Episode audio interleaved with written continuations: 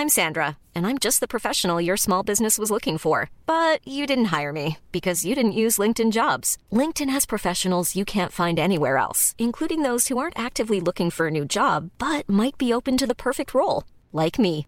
In a given month, over 70% of LinkedIn users don't visit other leading job sites. So if you're not looking on LinkedIn, you'll miss out on great candidates like Sandra. Start hiring professionals like a professional. Post your free job on linkedin.com/people today. When you're ready to pop the question, the last thing you want to do is second guess the ring. At Bluenile.com, you can design a one-of-a-kind ring with the ease and convenience of shopping online. Choose your diamond and setting. When you find the one, you'll get it delivered right to your door. Go to Bluenile.com and use promo code LISTEN to get $50 off your purchase of $500 or more. That's code LISTEN at Bluenile.com for $50 off your purchase. Bluenile.com code LISTEN.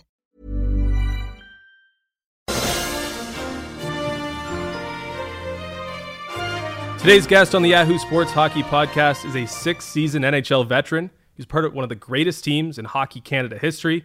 It's one of the reasons Hockey Night in Canada is as enjoyable now as it's been in a long time. And he's brought something completely new to hockey Twitter with his face swapping sorcery. It's Sportsnet Anthony Stewart. Anthony, how you doing? I'm doing well. Thanks for having me today. Uh, not a problem. So I mentioned off the top, you know, Hockey Night in, Pan- Hockey Night in Canada panelist. Uh, so we know what your routine is now on Saturday nights, but I do wonder what Saturday nights meant to you when you were a star minor hockey player and a NHL prospect. And are you sort of pinching yourself now that you're uh, a Hockey Night in Canada mainstay?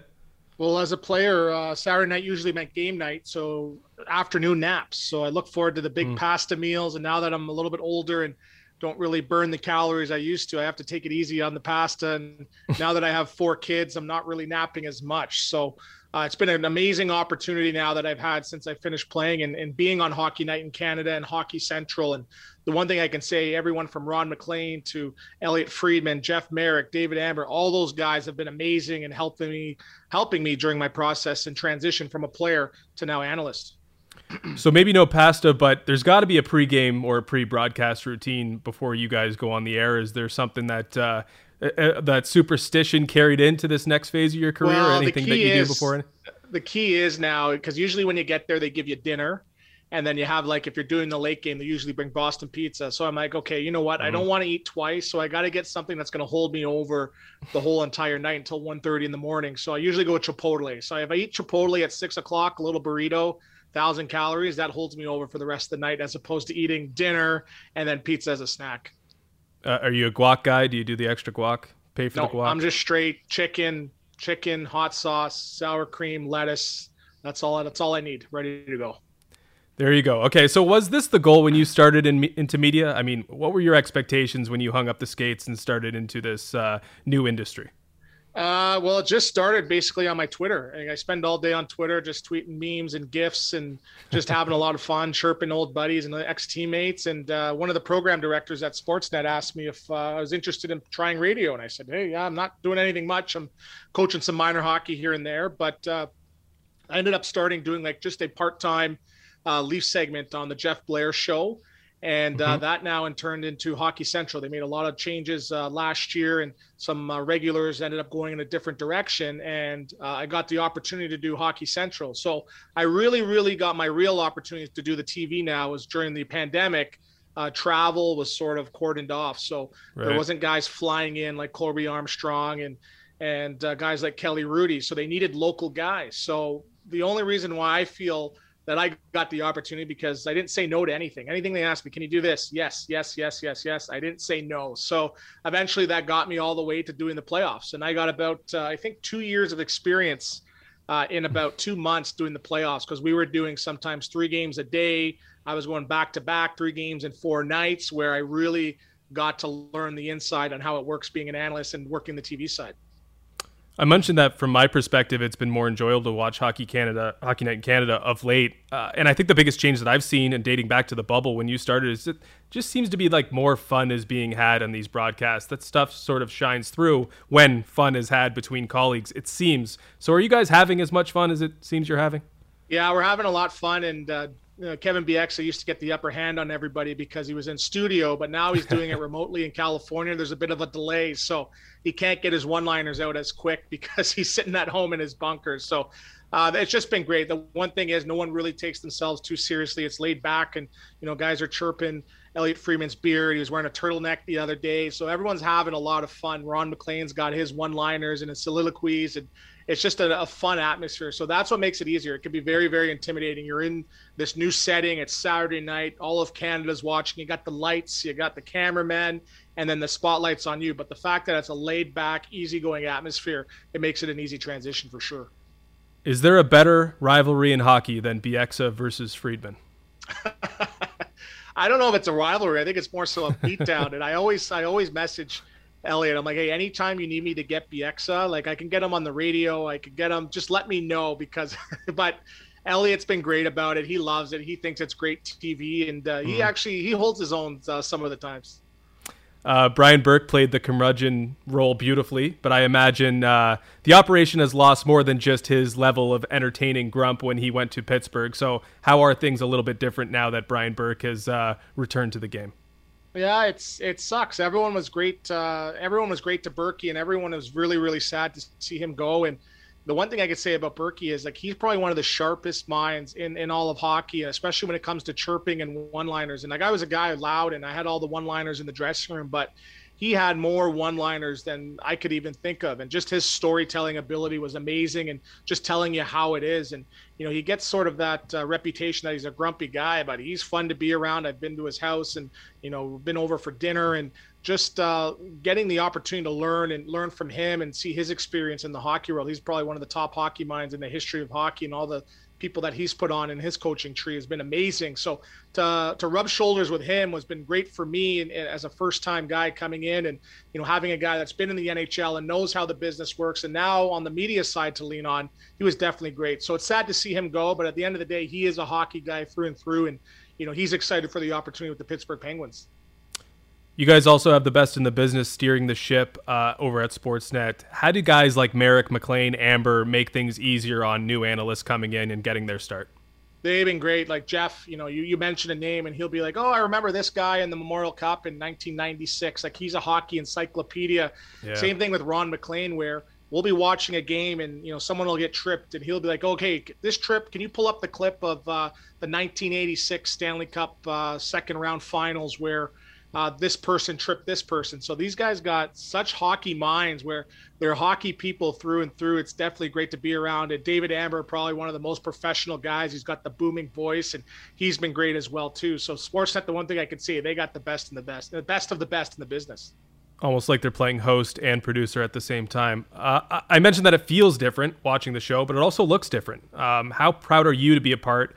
Of what is very importantly a more diversified hockey night in Canada offering with yourself, David Amber, Jennifer Botterill, Cassie Campbell, Sarah Nurse.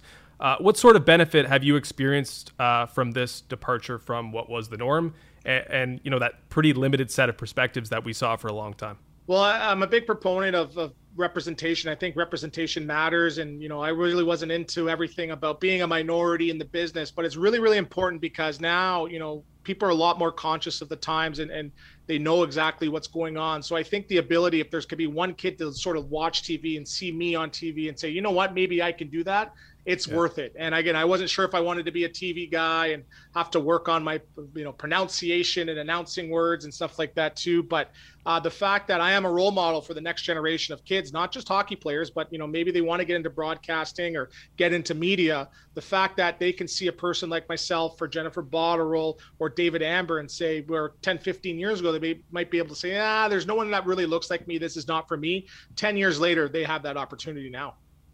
Definitely. Uh, one thing that separates you from other Hockey Night panelists is the activity on Twitter. Uh, so, what draws you into that hell space? And uh, do you realize that nothing has been the same since you introduced face swapping software to Hockey Twitter? it's uh, it's madness. I'll tell you that. And it's funny. Like I'll see something happen in a game, and it'll remind me of something from a movie or a song, and uh, someone always chirps me, you know, you you're you're pretty crazy to spend thirty dollars for that free face app, and I'm like, I would spend three hundred dollars for this app. The quality entertainment that it's giving me, and it's funny when I use someone's face and they're like, oh my god, this is horrifying. So it's definitely entertaining, and it's a added element to the gifts that I've been doing on on Twitter. But again, it's all in good fun, and that's what Twitter should be about. It's there to get news and have a good laugh. So I think a lot of people, especially some fans in general, they take it too serious, where it's all about I got to get my opinion out and I got to prove everybody wrong. I'm like, you can prove me wrong 10 times out of 10. I'm still going to get a laugh out of it. I don't take it too seriously. Neither should you. That leads me to my next question, which is what would you say your relationship is with Maple Leafs Twitter? It's funny with Maple Leafs Twitter on the radio. It's I'm a homer. I love the Leafs, and all I do is talk about the Leafs. But when I get on TV, excuse me, that I that I uh, that I hate the Leafs. And mm. again, it's I'm not. Uh, I'm a hockey fan in general. I cheered for the Maple Leafs growing up, along with the Montreal Canadiens. I know that's a bit of an oxymoron, but uh, I'm a hockey fan through and through. And again, it's that's the, the, the universe of Twitter, where one they hang on every single little word that you say, and I think it goes back to them just taking it too seriously. But that just shows, you know, how crazy some fans are and how um, engaged they are with their team. So it's not just a, an app; it's a culture for some people, and they take it seriously. So I'd say take a step back and relax a bit what is the one take that caused the most uproar or you know exactly maybe... what it is if i type in the word nyl the fans just jump right on whenever you mention william Nylander and if it's not about how dreamy he is or how sick of a hockey player it is they yeah. come in droves and the best part was I was talking about his effort level, and you know they were getting out heat maps of my career and my shot charts and saying you're brutal. You have no no business talking about Nylander with your career. So uh, I think the the Crusaders are in in, in favor of uh, Nylander. So do not type his name uh, in a negative like, or they'll come for you too. I've I've crossed that line before, and uh, I know now not to do it. Okay, let's get into some legitimate leaf questions. Uh, let's start with Wayne Simmonds. You know Wayne Simmonds well, Birchmark Birchmount Park Collegiate. Uh, both of you guys went there. Uh, I wonder if there's one thing, knowing that you know more about Simmonds than most others, is there one thing that he's bringing to the Leafs that is maybe not talked about enough? Uh, I just think the respect that he has around not just the Leafs dressing room, but just the NHL. And I go mm. back to just talking about his time in Philly. Like if he, if they won a Stanley Cup with him there, the role that he played, he would have a statue outside the building like Bobby Clarke. You know, he's a guy that's well respected where he could go back in 10, 15 years and be a GM if that's what really he wanted to do. So he's earned that respect just how he plays. And, um, you know, I've had teammates over the years and come up to me and say, well, you know, how, how much does that Simmonds weigh? Is he 210, 220? I'm like, no, he's 185 pounds soaking wet. But that just hmm. shows how tough he is and, and how hard of a game that he plays on a night in, night out basis. So, um, you know, when I was talking about him coming here, I, I don't think the fans really understood that part. And you see when he scores a goal, you see the joy on his teammates' faces. You know, Matthews rarely smiles, but when Simmonds scores or he gets an opportunity or has some success, that's one of the few times that Matthews scores because he's genuinely, you know, proud of Wayne Simmonds. And that just shows what yeah. type of respect that he commands, not just in the dressing room, but out throughout the league. So that respect factor goes a long way, and it's starting to show in Toronto.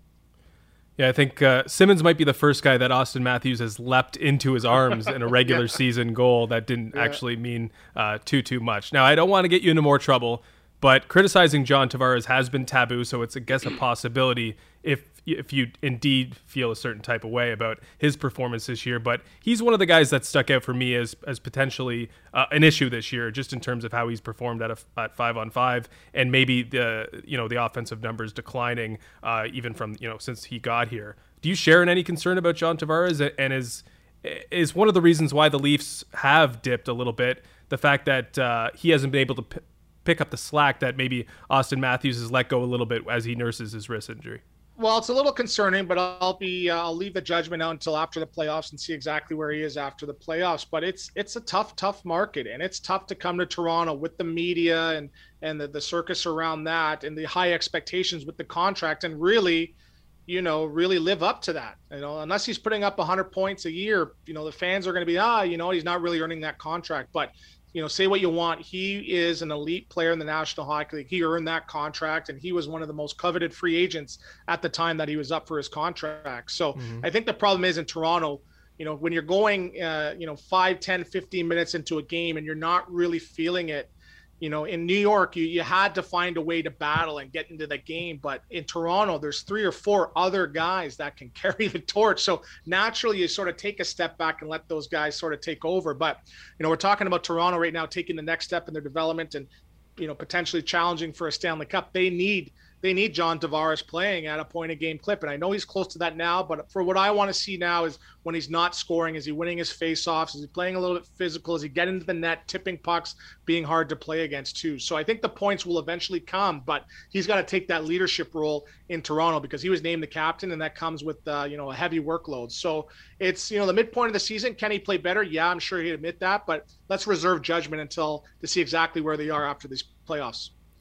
That's fair. Uh, what do you think the team's biggest need is before the deadline, and, and how would you go about uh, rectifying that? Um, I'm going to go depth. I'm going to go depth on defense just based on the fact that, you know, last year when they lost Muzzin for a period of time, it really decimated the D corps. So I would like to add, I would like for them to add you know, maybe one or two defensemen, maybe a number four, hopefully, and maybe a six, seven, guy that can step in and, and play 12, 13 minutes too. So there's been some talk now of them acquiring a, a top six forward, but you look at the cap and you, you want a guy that can come in and score 30 goals. Uh, but you you want him at under you know two and a half million dollars. Well, good luck with that. So you got to mm. find a way to get that line going, that second line going by committee. Galchenyuk's uh, slotting in that uh, that slot right now too. See if he can do it. But they got to find a cheap forward that can do the job, but I think depth uh, on the back end is going to be key for them this playoffs. So the big controversy last week was Tim Peel being dropped by the NHL for, uh, you know, I guess admitting on a hot mic that he was, you know, performing a makeup call in a game between the Nashville Predators and Detroit Red Wings. Uh, you would know the referee's role in an NHL game just as good as anyone who's played in the league, uh, given your time spent as an NHL player. Uh, do do you feel like this is a bit of a harsh decision? Uh, I, I understanding the context of him being a couple weeks away from ret- retirement and not being you know a 28 year old guy who's just sort of uh, getting his legs under him from a career standpoint. But uh, do you feel like it's a little bit harsh that the NHL uh, basically dropped Tim Peel for something that many people consider just a, a, a, simple function of the game, which is referees trying to keep control of a game and keeping things uh, sort of equal opportunity situation uh, for teams and players.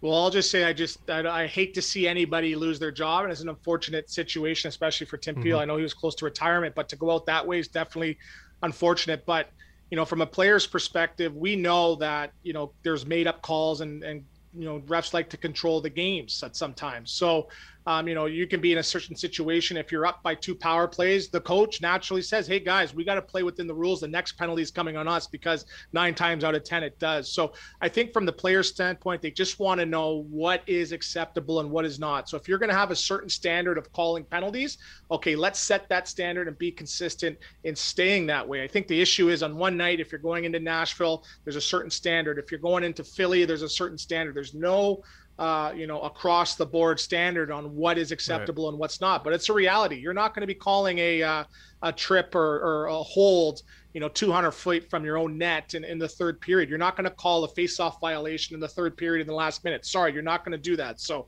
uh, the one thing I think everybody can agree on, um, if you call it by the book, you're going to have 20 power plays a game. So from right. a betting standpoint, that's going to be great because you can bet the over and win some easy money. But you got to find a, a commonality and find a, a happy medium just to now make sure that the calls are being called, uh, but the referees aren't taking over the game.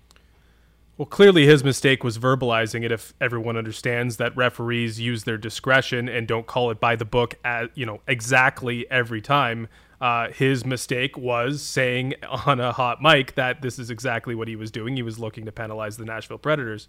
Uh, but Matt Duchene came on the radio and said that he was actually telling the Predators bench what he was doing, which is which is pretty interesting because uh, you know that would you you'd think that would stoke the fire for a team that's a little bit confused why a penalty was called against them. So uh, I'm wondering if you ever had a referee come to the bench and actually admit that they were, you know, performing a makeup call or making a decision based on other context of the game. No, but I've had refs, you know, say they missed a call and they'll say, "Hey guys, we'll find a way to get you one." So that's just common mm-hmm. knowledge, and and again, that's I think one of the reasons why referees don't do interviews because they'd be honest. I'm sure if you had the referees do an interview after every single game, they probably would admit it in a in not a hot mic in a normal mic. Hey, yeah, yeah, I was looking to get them a penalty there because that is that's not the exception. That's the norm. And whether it's right, wrong, or indifferent, that's the way it is. And I'm sure the fans uh, they want it even and the betters, but um, I just don't like the fact that everyone's calling out the integrity of the game in the National Hockey League, especially when it comes to betting, because you look at the NFL and look at the NBA they have a lot bigger problems when it comes to officiating. And remember, this is the Hawk National Hockey League. It is so fast, and to be able to make calls at full speed, seeing McDavid, and you got to keep up and going up and down the ice, it's very, very tough for a referee. So there's definitely a human element to it. So I think the overall message from this and the lesson could be let's just find a way to have a little bit more consistency from your time as a player versus your time as a viewer and analyst do you would you like to see a change in the way like if you appreciated game management as a player. As an analyst now, would you like to see more by the book officiating, or would you like just a consistency across the board in terms of how it was when you were a player and how it is now as you're more of a fan or a a, uh, a analyst? Well, what I like, I'll I'll I'll I'll answer your question with the question. Would you like a, a jaywalking ticket every time you jaywalk? That's a good point. Right? That's a good point. so there point. are some rules, yeah, but there's there are some exceptions to the rules. And and again, I'm fine with the way they are. Um, and the one thing I can think you can say is that referees, for the most part, don't take over the game. They don't want the spotlight to be on them. They know this is the star driven league. They want to find a way to protect the stars and, and, and find ways to not have power plays and penalty kills uh, take over some of the games. And you look at a team like the Buffalo Sabres, who they've only had 15 power plays in their last 11 games. So you can't say they're finding a way to even up calls because they haven't been on the power play because they haven't been that great, uh, especially in the last two months. So uh, just back to what I was saying before, just that consistency. The players just want to know if you're going to be calling hooks in the first, make sure you're calling it in the third. If you're going to be calling face-off violations, make sure you're sticking to that because sometimes there is a hook that they catch in the first and they let it go, the exact same play, and that's when you see the coaches and the players losing their minds. Yeah, I think that's really the unfortunate reality is that they're trying their best to stay out of it, and in doing so, if you you know it is it is uh, i guess an issue because if it's an integrity thing but them trying to stay out of it is you know managing the game. But admitting that you're managing the game i guess is something uh, that would be considered taboo. Okay i want to get to a few things from your hockey career and i got to start in 2005 with the world junior team uh, one of the more special teams ever uh, put together in a team that's celebrated every time the World Juniors comes around every winter. So I, I just I wonder if it it's if it felt as special then as it turned out to be. Yeah, we weren't really in the moment. We were on such a business trip um, from the year before, where we lost in uh, in the third period to the U.S., where we were leading three one, and Fleury ended up shooting it off Coburn, and we knew that we blew it because that was a game that we should have won. So, you know, just judging by the coaching staff that they brought in the next year, they brought in Brent Sutter and, you know, he threatened to cut me the first day of camp. It, it was business. It was business from the first puck drop to the ending uh, against the game against Russia. So we came in there, man, on the mission, and every practice was high tempo. Every practice was you can't miss a pass because we knew we were going to win that tournament. So, you know, we like to have our fun away from the ring, but the one thing I remember just that mentality on the ice and just seeing guys like Carter and Getzlaf and Crosby and Bergeron. I'm like, this, it felt, I'm like, this is what the NHL feels like. I never felt a feeling like that, just the pace and the talent and the skill. Eh, there was no doubt that from, you know, from we assembled that team that we were going to lose that tournament. I was going to ask you what your prevailing memory was from that tournament beyond actually winning gold, but I, I, you might have just answered it there. Is it the seriousness that you came in and the business-like approach, and, and hockey turning into you know this fun thing you were doing to this ultra serious thing that's that's yeah. about to hit me when I go to the next level as well? Well, the one thing I always remembered, I always talk about this, is just Sidney Crosby. He went from like Sid the kid to the best player in the world the next year, and I remember you know he came in as a 15-year-old and he was you know playing some you know, basically garbage time minutes, and he was, you know, playing third line, 12th forward. And I remember there's a picture of me with my arm around him and saying, "Hey, don't worry, kid, you'll be okay." He's got the the fishbowl on. And then the next year, he just came in like the best player in the world, and I was just amazed. I'm like, how does somebody get this good in one mm-hmm. year? And I remember, you know, I was put as a 13th forward for one of the games, and Hey, I'm Ryan Reynolds. At Mint Mobile, we like to do the opposite of what Big Wireless does. They charge you a lot we charge you a little. So naturally, when they announced they'd be raising their prices due to inflation, we decided to deflate our prices due to not hating you. That's right. We're cutting the price of Mint Unlimited from $30 a month to just $15 a month. Give it a try at mintmobile.com slash switch. $45 upfront for three months plus taxes and fees. Promote for new customers for limited time. Unlimited more than 40 gigabytes per month. Slows. Full terms at mintmobile.com. I'm Sandra, and I'm just the professional your small business was looking for. But you didn't hire me because you didn't use LinkedIn jobs. LinkedIn has professionals you can't find anywhere else, including those who aren't actively looking for a new job, but might be open to the perfect role, like me. In a given month, over 70% of LinkedIn users don't visit other leading job sites. So if you're not looking on LinkedIn, you'll miss out on great candidates like Sandra. Start hiring professionals like a professional. Post your free job on linkedin.com/people today. You know, Sid the kid the next year is like he's got his hand on my shoulder. Hey, Stewie, don't worry, it'll be okay. so just seeing his transformation from just like a great, you know, a good player to an amazing and best player in the world, that's the one thing I won't forget. That's awesome. Uh, many stops in your career, which include Florida, Carolina, and Atlanta in the NHL, but also England, Switzerland, Croatia. I just learned that uh, doing some research for this, and Russia as well. I wonder and I wonder this with a lot of uh, players that have a lot of stops in their NHL career or their hockey career. Which stop did feel the furthest, I guess, from home? Uh, Russia. so I was in uh, in Ekaterinburg, and uh, I went to San Jose's camp and ended up getting a contract. End up not getting a contract, so I had to basically catch the next flight out of town and and go take a deal in the KHL and uh, just that lifestyle where you know you have to go find your own house. You got to walk to the arena and it's minus 30 it was definitely mm. a grind and you know we had some plane flights that were 14 hours long where it was so long we had to stop and refuel the plane and just living that russian lifestyle. It was it was a lot different.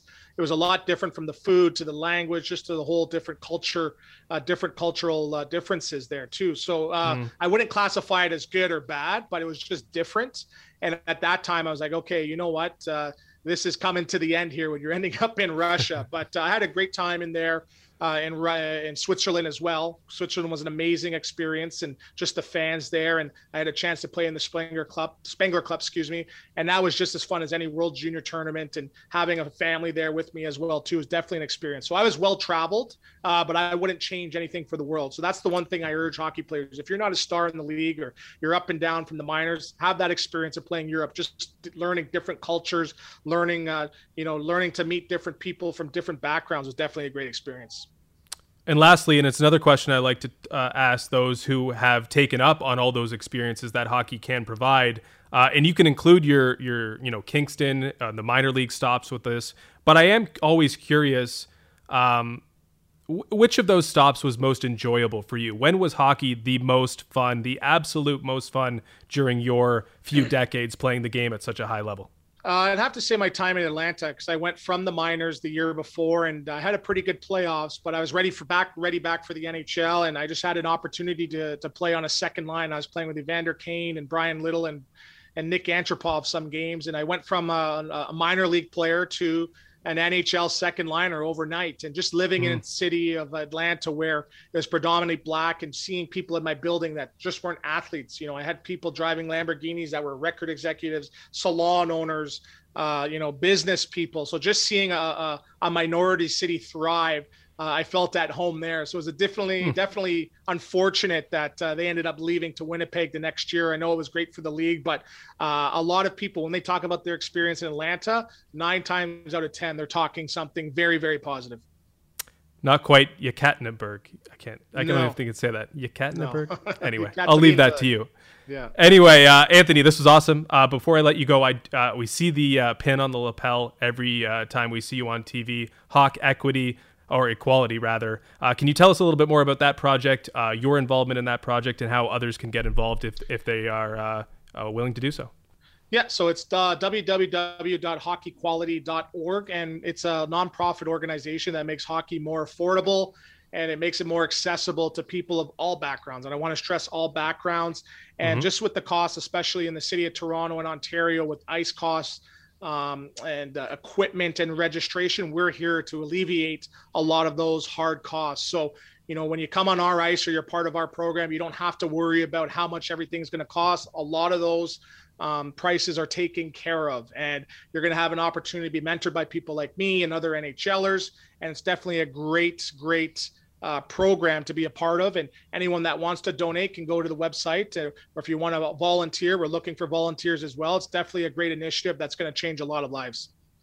Awesome. Uh, appreciate appreciate you sharing that. I appreciate you coming on. Uh, best of luck with uh, TV and radio moving moving forward, and also best of luck with the uh, Nylander takes that I'm sure uh, are, are, in the holster and ready. Yeah, Thanks a lot. Appreciate it. Thank you. Thank you.